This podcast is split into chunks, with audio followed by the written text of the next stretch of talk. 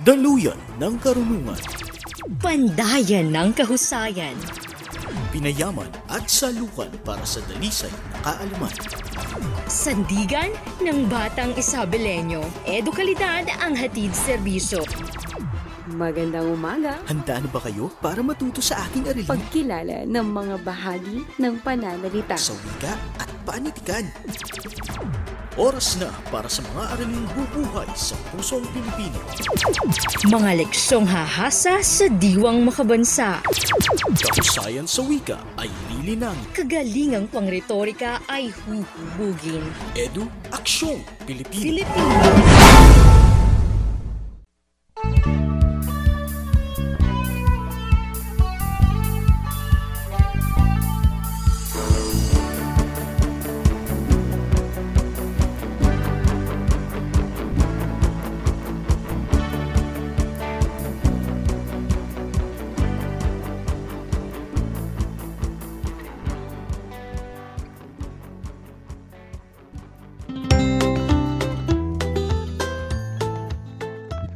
Magandang araw mga bata! Kamusta kayo? Alam kong kayo ay nag-aabang at nakatutok sa estasyon natin ngayon. Ako ang inyong guro sa Himpapawid, si Teacher Lorraine, na handang tumulong at maghatid ng aralin sa Filipino. Alam kong kayo ay handa na sa ating aralin. Halina at ating alamin ang pagsagot sa mga tanong sa napakinggang kwentong kathang-isip. Pero bago tayo magsimula, sa pagtalakay, laging tandaan ang tatlong M. Maging mapanuri, masigla, at masaya sa ating aralin ngayon. Nakahanda ka na ba sa pakikinig? Sigurado akong magiging masaya kayo dahil maglalaro at magkukwentuhan tayo tungkol sa mga hayop at marami kayong mapupulot na aral. Masasagutan nyo na rin ang mga katanungan tungkol dito.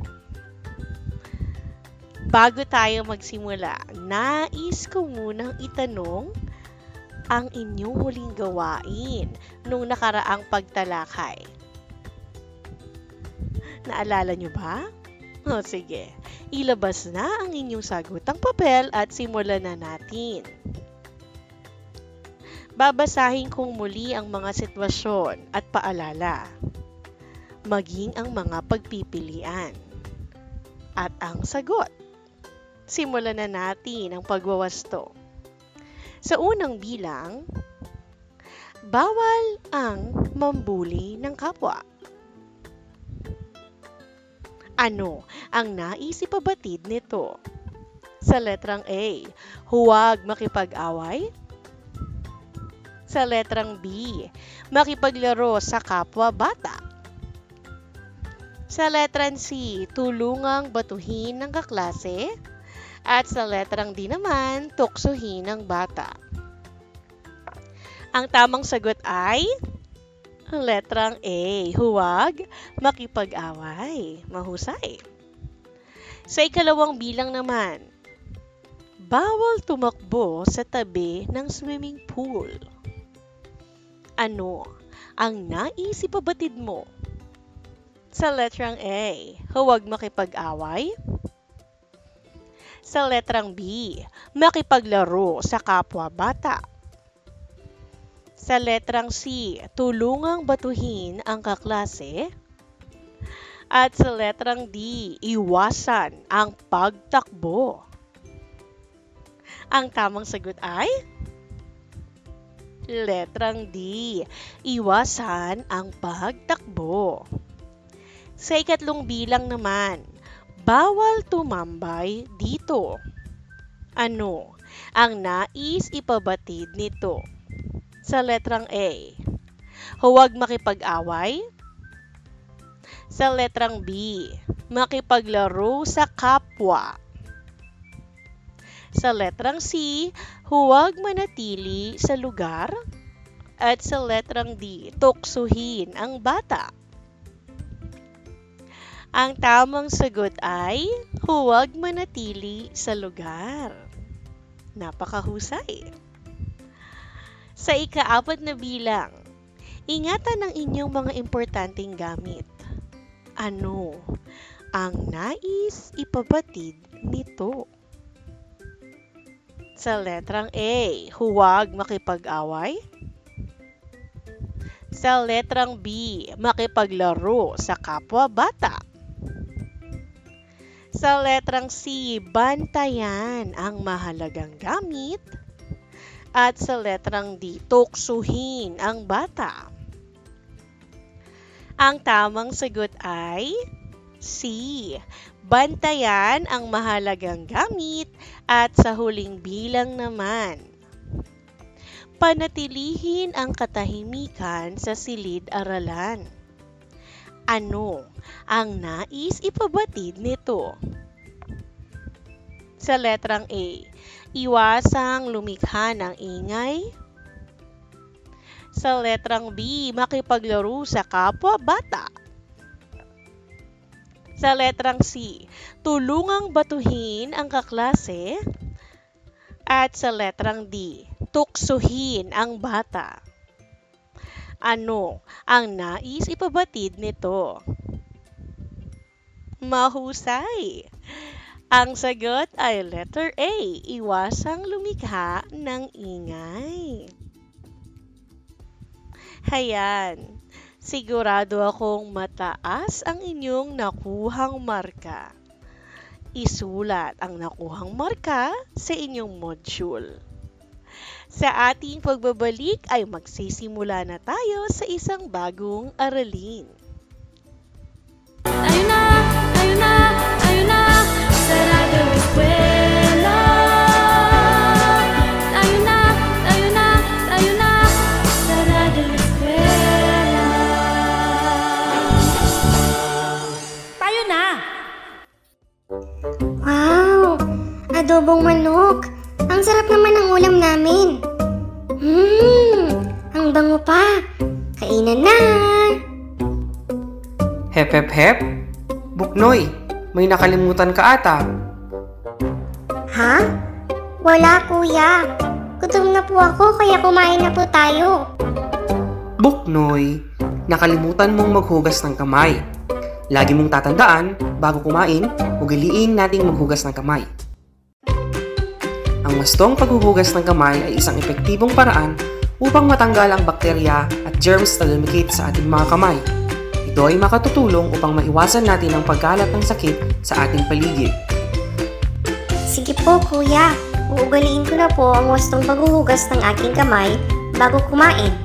Kainan na! Ang kalusugan ay kayamanan. Isang paalala mula sa Kagawaran ng Edukasyon at ng Himpilang ito.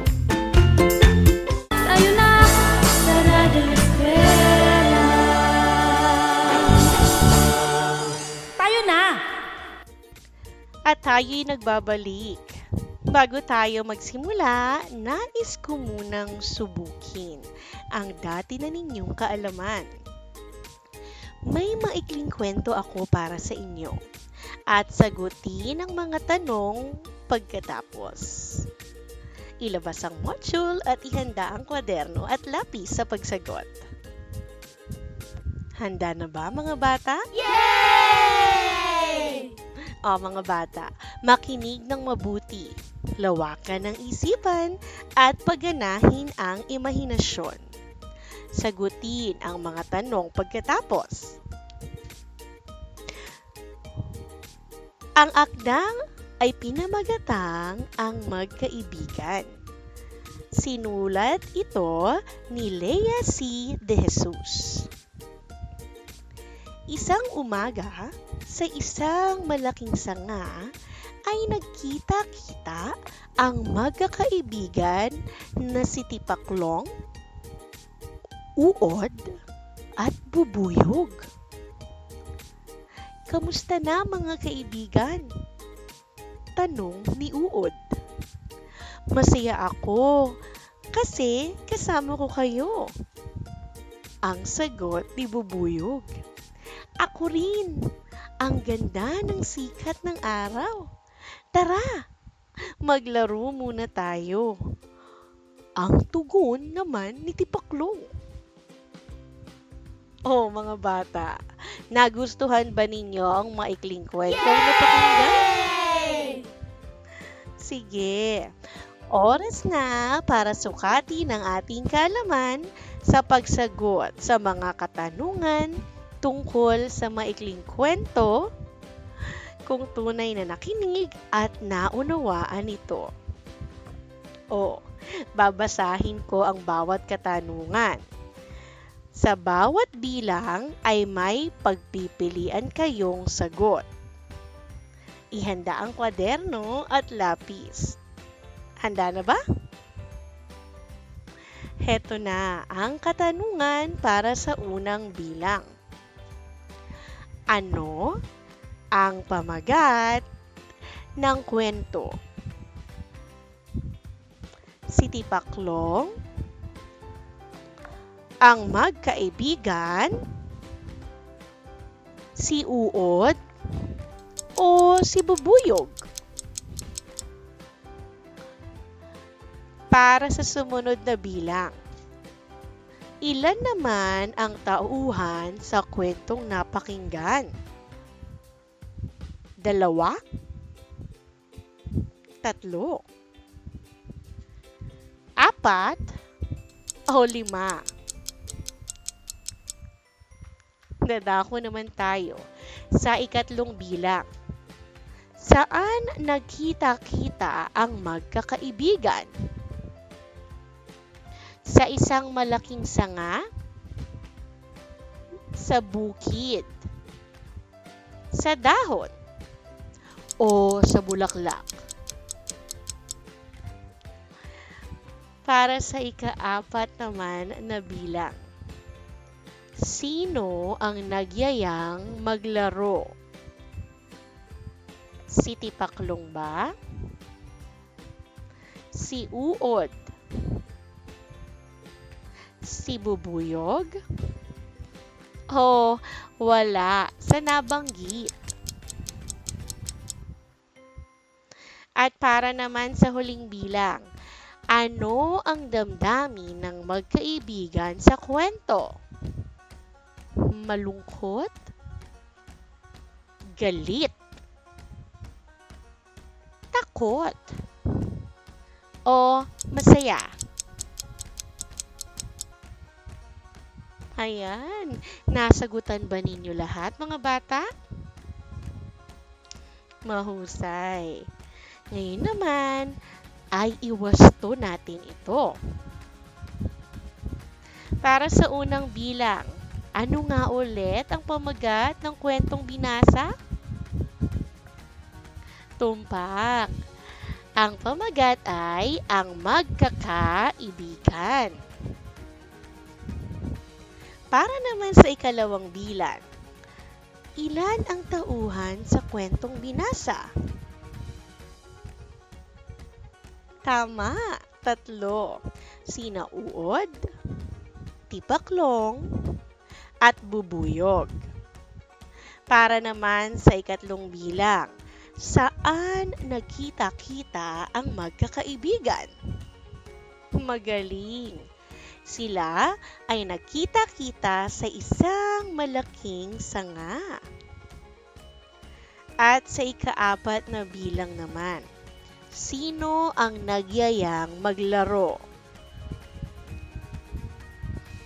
Tama, si Tipaklong ang nagyaya. At sa huling bilang naman, ano ang damdamin ng magkaibigan sa kwento? Magaling, sila ay masaya. Naku, napakahusay nyo mga bata. Sige, palakpakan na mga sarili. At dahil nasubok na natin ang inyong kaalaman sa pakikinig ng maikling kwento, marami pa tayong pag-uusapan ng mga kwento sa ating talakayan. Dahil sa araw na ito, ating tatalakayin ang pagsagot sa mga tanong tungkol sa napakinggang kwentong kathang-isip. Inuulit ko. Ating tatalakayin ang pagsagot sa mga tanong tungkol sa napakinggang kwentong kathang-isip. Alam niyo ba na ang pakikinig ay isang kasanayan na dapat linangin sa mag-aaral? Ang batang may mabisang kasanayan sa pakikinig ay may kakayahang makipag-ugnayan at maipahayag ang kanyang saloobin na magagamit niya sa pang-araw-araw. Alam ko, may ideya na kayo sa mga kwentong pabula.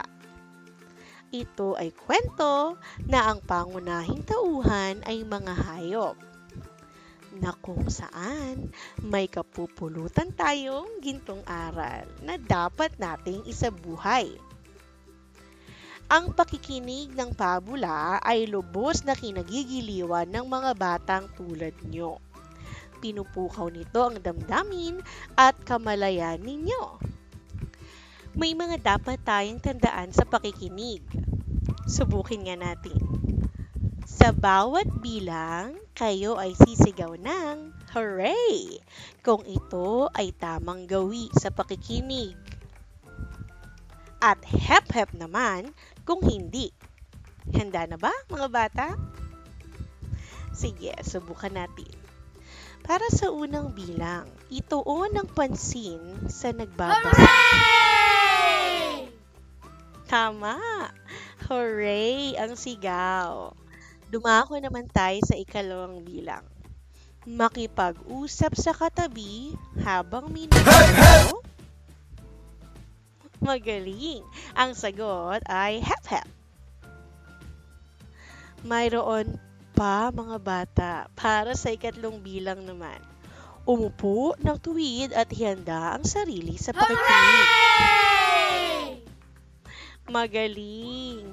Hooray! Ang sigaw!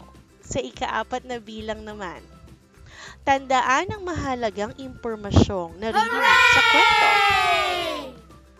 Mahusay! Ang sigaw ay hooray!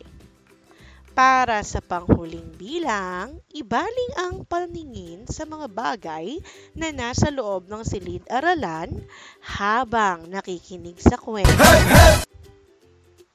Ang galing! Ang sigaw ay hep-hep! Dahil dapat ituon natin ang pansin sa nagbabasa. Naku! Alam na alam nyo ang mga dapat gawin. Palakpakan ang mga sarili. Naku! Tiyak kong makakatulong ito sa inyong pagsagot sa susunod na gawain. Ngayon naman, tutuloy na tayo sa pagsasanay. Gaya ng dati, makinig ng mabuti at sagutin ang mga tanong pagkatapos. Ang pamagat ng ating kwentong babasahin ay Si Mayang Masayahin, na sinulat ni Leya C. De Jesus. Kanta dito, kanta doon. Ito ang hilig ni Maya, kaya marami siyang kaibigan. Hindi siya mapipigilan sa pagkanta kahit may ginagawa siya. Naku, tanghalian na pala. Uwi na tayo. Wika ni Loro. Oo nga, masakit na sa balat ang sikat ng araw. Sagot naman ni Kwago. Nalibang tayo dahil sa walang hintong pagkanta ni Maya. Sabat naman ni Pipit. La la la la. Oras na para umuwi at maghiwa-hiwalay. Paawit na wika ni Maya. At ang kanyang mga kaibigan ang tumawag sa kanya ng Mayang Masayahin. Ayan. O, sa ating pagbabalik ay sagutan na natin ang pagsasanay tungkol sa binasang akda. Ihanda na ang inyong kwaderno.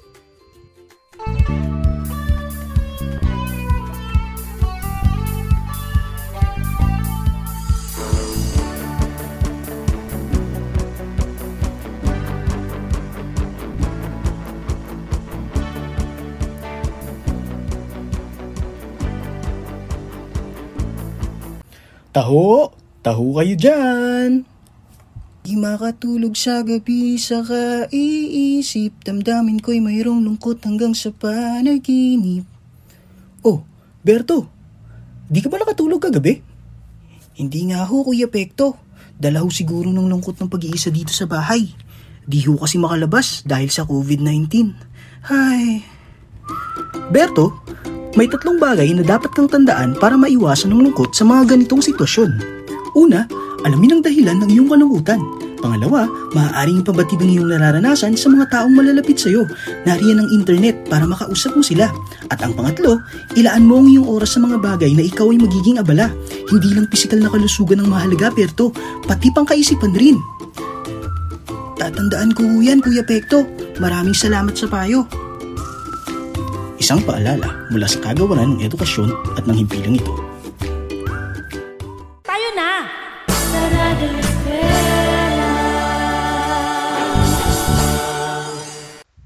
Tayo nagbabalik, mga bata. O, oh, iunat-unat muna natin ang mga katawan. Bago natin sagutin ang mga tanong. Magaling! Ganyan nga, mga bata. O, oh, nakahanda na ba ang kwaderno at lapis? O, yan. Simulan na natin.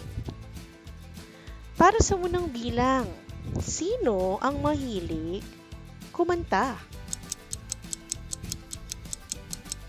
Sa ikalawang bilang naman, ilan ang magkaibigan sa kwento?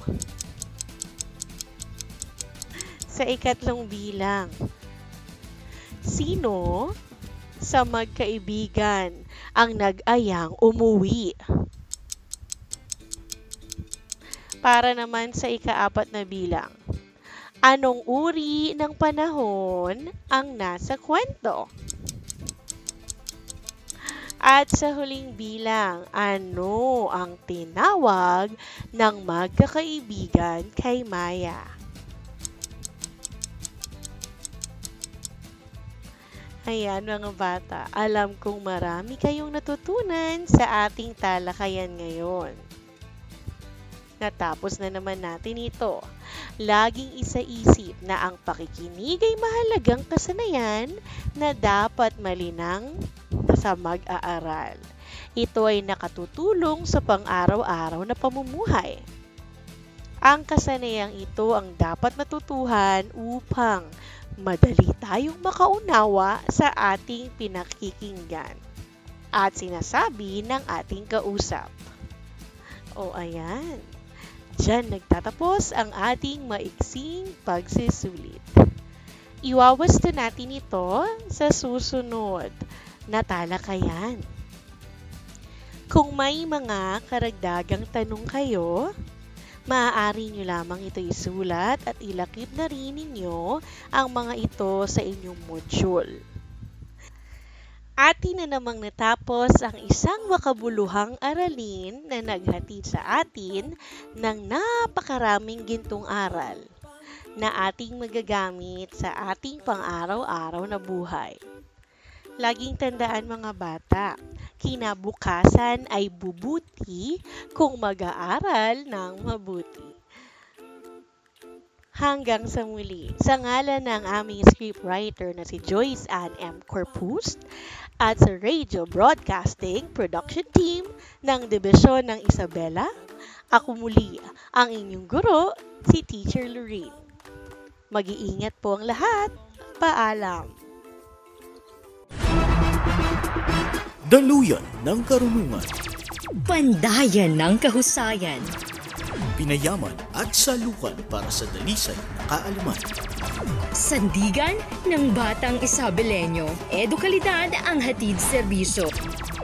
Magandang umaga. Handa na ba kayo para matuto sa aking aralin? Pagkilala ng mga bahagi ng pananalita. Sa wika at panitikan. Oras na para sa mga araling bubuhay sa pusong Pilipino. Mga leksyong hahasa sa diwang makabansa. Kahusayan sa wika ay lilinangin. Kagalingang pangretorika ay huhubugin. Edu, aksyong Pilipino. Pilipino.